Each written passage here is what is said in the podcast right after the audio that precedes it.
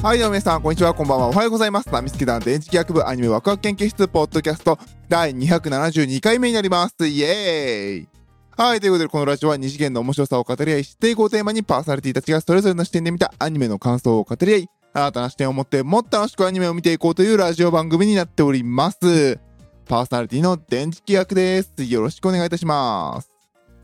はい、ということでね、えー、第700、700じゃない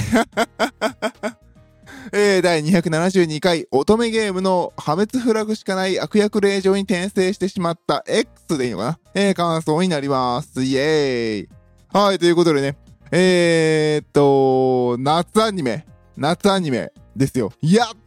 と夏アニメネタができる。まあ、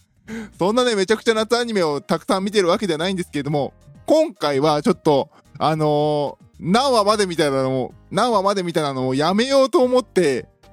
ちょっとね、あのー、頑張ってね、他の作品でね、えー、やってきたんですけど、まあ、なんとかね、このタイミングで、えー、ハメフラがね、一つ完結していただいたので、えー、ハメフラやっていこうかなと思います。はい、ということでね、まあ、乙女ゲームの破滅フラグしかない悪役令状に転生してしまったの、えー、略称でね、ハメフラなんですけれど、長い。えー、この作品がまあ2期ですね。こちら2期になっていて、えー、2020年、えー、昨年ですね、の4月の方に、えー、放送開始されて、まあ2期になって2期もっていう作品になっております。まあ去年もね、同じこと言いましたけど、あのー、やっぱこういうね、頭使わない作品がいいっすね。見るのに体力がいらない本当になんか笑ってね、えー、見て終わることができるいい作品だったんじゃないかなと、えー、2期も思いますね。昨年はちょうどね、あの、昨年のね、あの2020年の4月にスタートしたってのもあって、結構コロナの影響でアニメがバタバタした時期で、で、まあこの作品はネットフリックスが先行配信だったのかな。えー、確か最速だったのかな。ちょっと D アニメの方はわかんないですけど、まあ2期の方はね、D アニメとネットフリックスが、あのー最速配信だったんですけども、えー、昨年はね、まあ、全話納品が終わっていたので、えー、問題なく放送された、えー、一つになってますね。まあ、それもあってね、多分、えー、注目を集めたのもあると思いますけど、まあ、あの、アニメ始まる前からね、えー、有名作品で私も、えー、ピクシブコミックかなそちらの方で、えー、漫画読んで知っていたので、えー、大好きな作品でした。まあ、あの、一期の方でね、まあ、あのー、タイトルにもある通り、破滅フラグしかない悪役令状で、破滅フラグを避けようと、えー、カタリナ・クライスだっけ？えー、カタリナが、えー、頑張る、奮闘する、えー、作品になっております。で、一期の方で、まあ、破滅フラグは全部回避したと。で、まあ、二期どうすんのやろうって、漫画も結構追いつき気味だったのでね、まあ、どうすんのやろうっていうと、二期は結構、まあ、そのカタリナが今後どうしていくかっていう話で、漫画だとね、まあ、すぐにね、あのーこの、フォーチュンラバーだっけ？あの、カタリナがね、いる世界の元になったゲームの2が始まるよっていう感じだったんですけれど、えー、あ、ネタバレ全開でいきますね。先に言っときます。ごめんなさい。あの、まあ、2期は、あの、その、に、あの、ゲームの2の物語のところにカタリナが足を踏み入れるまでのお話になっていますね。それプラス、あのー、各キャラを攻略しているという話になっていましたね。あ、破滅フラグ回避しただけで一気って攻略してなかったんだなって、今更ながらあの、視聴者側としては思わされましたけどね。いやもうみんな落ちてんじゃん、みたいな。まああの、多分そのクリアっていうのは、カタリナ側自身も意識するっていうことが多分条件になってるんだろうなっていう、えー、感じでしたね。なのでね、あのー、2期を見ていてびっくりしましたね。あの、ジオルド王子がね、あの、カタリナにキスをして、あのー、ちゃんと自分は好きなんですよっていうのを見せて、カタリナもちょっと意識したっていうところで、あの、最後ね、エンディングが終わった後に、あの、カタリナも転生前のね、あの、乙女芸友達のね、あっちゃんがね、出てきて、腹黒王子攻略おめでとうっていうのがね、ああ、これで攻略なんやっていう、そんな感じでしたね。いやー、あっちゃんいいよね。あの、あっちゃんが一番好きっていう。いやー、そんな感じでしたね。まあ、あの、終始ね、2期はずっとラブコメでしたね。ラブコメという、うん、まあ、ラブコメだよね。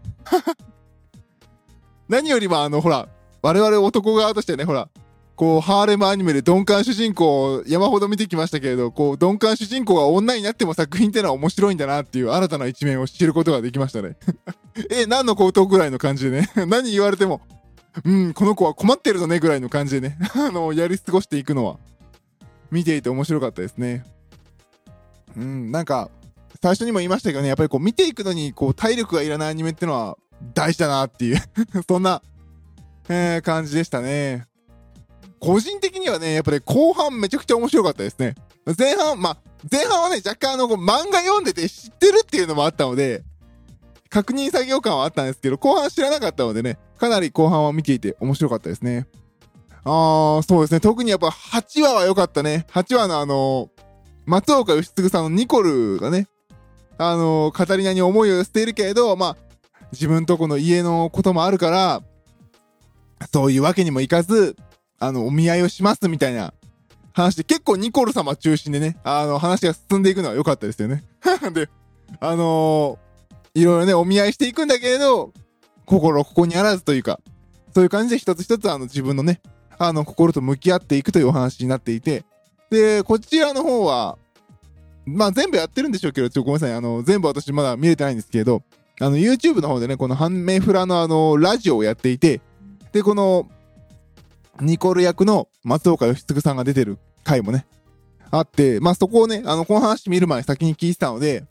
あの、ニコル様はね、あの、お見合いとかするところに、と、要所要所、あの、他の輪もそうなんですけど、この8話はかなり、あの、花が出てくるんですよ。いろんな花が出てきて、で、その花一つ一つに、ちゃんとあの、花言葉を込めて、ちゃんとあそこに出しての意味があるんですよ、みたいなのをラジオで言って、へーと思って、アニメ見たんですけど、いかんせん私、学がないもので、花言葉一切わからねえって まあ、バラのね、赤いバラの愛情ぐらいは聞いたことあるけれど、まあ、他は知らなかったね。もう、止めて検索するけど、花言葉の検索の仕方もいまいちよくわかんないから、答えに当たらねえし、みたいなね。黄色の富士の花とかさ、あとはなんだ、あの、黄色の、えー、あれはなんだっけ、胡蝶蘭だっけ？とか出てきたりとかね。あとね、あの、花の名前もわかんないのよ。花の名前もわかんないから、この花なんだっけ？っていうね もう花の名前わかんないから調べようもないっていうねいやー、この花言葉系はね、うちのラジオではね、スワローセブンさんが強いのでね、スワちゃん来てーって思いながら そんな感じで、えー、見てましたね。あとはあの、そのニコル様はね、えっ、ー、と、最後の方にあの、なんだっけ、あの、カタリナ様の語学友で、の一人と、あのー、お見合いするんですね。で、まあ、その子は自分が自立した大人になりたいから、まああのここへね、お見合いでは来たけれど、まあ結婚約するつもりありません的なことを言うキャラクター出てくるんですよ。もう名前全然出てこない。その、その子の友達のジンジャーちゃんだけ名前覚えてるんですけど その子の名前覚えてないや。えー、キャストも思い出せねえな。ごめんなさい。あ、ハンメグミちゃん、ハンメグミちゃん、確かハンメグミちゃん のキャラクターが最後あの、そのニコル様をね、ああなたの心はこうなんでしょって気づかせてくれるっていう話ね。まあもう全部妹が喋ってたんですけど。まあ妹がね、こう、サッカーの画策してるみたいな話を聞いて、妹よお前とはちょっと話し合わなければいけないみたいな。ちょっとね、ニコル様の心の内が出てくる。ニコル様がどういう人間なのかっていうのが、滲み出てくるシーンがあったのがすごくこの8話のいいシーンだったなっていうふうに思ってますね。あそこすごくギャグシーンなんですけれど、でもあの、いつもね、あの、言葉数少なく無表情なニコル様が、どういう風に、えー、い、いるのかっていう人間性が見えるね、すごくいいシーンでしたね。あと、松岡義嗣さん感が出たのも良かったですね。うん、8話はね、すごく見てて面白かったし、良かったなっていう話数でしたね。8話は良かった。またね、その、さっき言ったその、ニコル様のその、ことを気づかせてくれるそのお見合い相手のこのキャラクターがさ、ちょっとカタリナに似てんのよね。二人やって悪役令嬢ですごいね、目つきが、あの、釣り目でね、キッとしてて、あの、なんていうのかな。どちらかというと、この出てくるキャラクターたちってみんなあの、貴族のね、お貴族様のね、偉い人たちの子供とか人なので、結構みんなあの、角が柔らかいキャラクターだったりするんですよ。でも、その片稲だけ悪役令嬢で、その主人公をいじめる役だったから、すごいね、目つきが悪い、きっとしたキャラクターなんですよ。で、そのニコル様のところに来た、その、ハンメグミハンちゃんがね、確かハンちゃん、間違ってたらごめんなさい。ハンちゃんがやってるキャラクターが、来た時にパッて見て、おって思ったのは、そのキャラクターが同じように釣り目だったのよ。あー、なるほど。ちょっとカタリナ様にの子が、ニコル様を、の、ちょっと手助けをするのねぐらいの感じがして、あー、なるほどねっていう感じもしてね、すごくその、すごくすごくこの話数の脚本とか、その、キャラクターデザインとか、その、花の見せ方とかもあって、全部すごくスタッフたちがどう見せたいかっていうのがすごくね、込められた8話でね、私はすごくこの8話が好きでしたね。面白かった。うん。ある種こうね、あの、ニコル様攻略おめでとうって言うかなと思ったら、まだそこまではいかないっていうところがまたね、えーっていう感じも、えー、しましたね。その後はね、キースの話でしたね。あの、義理の弟のキースがね、さらわれてしまうという話で、えー、前編後編で、ありましたね。で、まあ、あの、キースがね、あの、闇の魔術にやられるんだけど、まあ、そこをね、カタリナがこう、パワーで押し切るっていうね。いやーもういいんだよ、そういうのでいいんだよ、みたいな感じでね。押し切っていくのがすごく、えー、爽快感があって面白かったですね。もう本当にね、笑った、あれは。うん、キースの話も良かったですね。で、まあ、キースがね、最後助けて、で、まあ、キースがね、まあ、半分寝ぼけながらも、語りないキスをしてね、終わるという感じでね。で、まあ、その後ね、あれは夢じゃなかったんだっていうことでもう一回ね、姉さんを一人の男として、女性として好きなんだということのところまでやって、で、最後またあっちゃんが出てきてね。あのー、キースね。なんだっけ、あれ、キースは、なんだっけ、正しい、正しい王子だっけ？正しい王子かなんかの攻略おめでとうって言うんですね。そうか、キースも攻略かっていう感じで、見ていけるのが、すごく面白かったですね。うん、他に、だから、ちゃんとカタリナが意識して成立なんですよね。意識してちゃんとそこでクリアっていう感じになってるのが面白かったですね。で、まあ、その後、まあ、12話最後でね、あのー、カタリナが、え、12話だっけ ?12 話だよね。カタリナがね、あの、最後、まあ、卒業式なんですよね。で、もこの学園のストーリーは終わりですと。で、この後、魔法省だっけ？まあ、お役所に入るという仕事ね、ところになって、やった破滅フラグは、なんとかね、回避できてね、やっと自分の、まあ、それこそカタリナ自身がね、転生した後自分の人生を歩むみたいなところのスタートまで来たのに、パッとね、悪夢を見るんですよね。で、悪夢を見てね、そこであっちゃんがゲームを始めるわけですよ。ちゃんとクリアして伝えないとなって。あれも深い話ですよね。多分あっちゃんをクリアして、お墓のね、カタリナの前のね、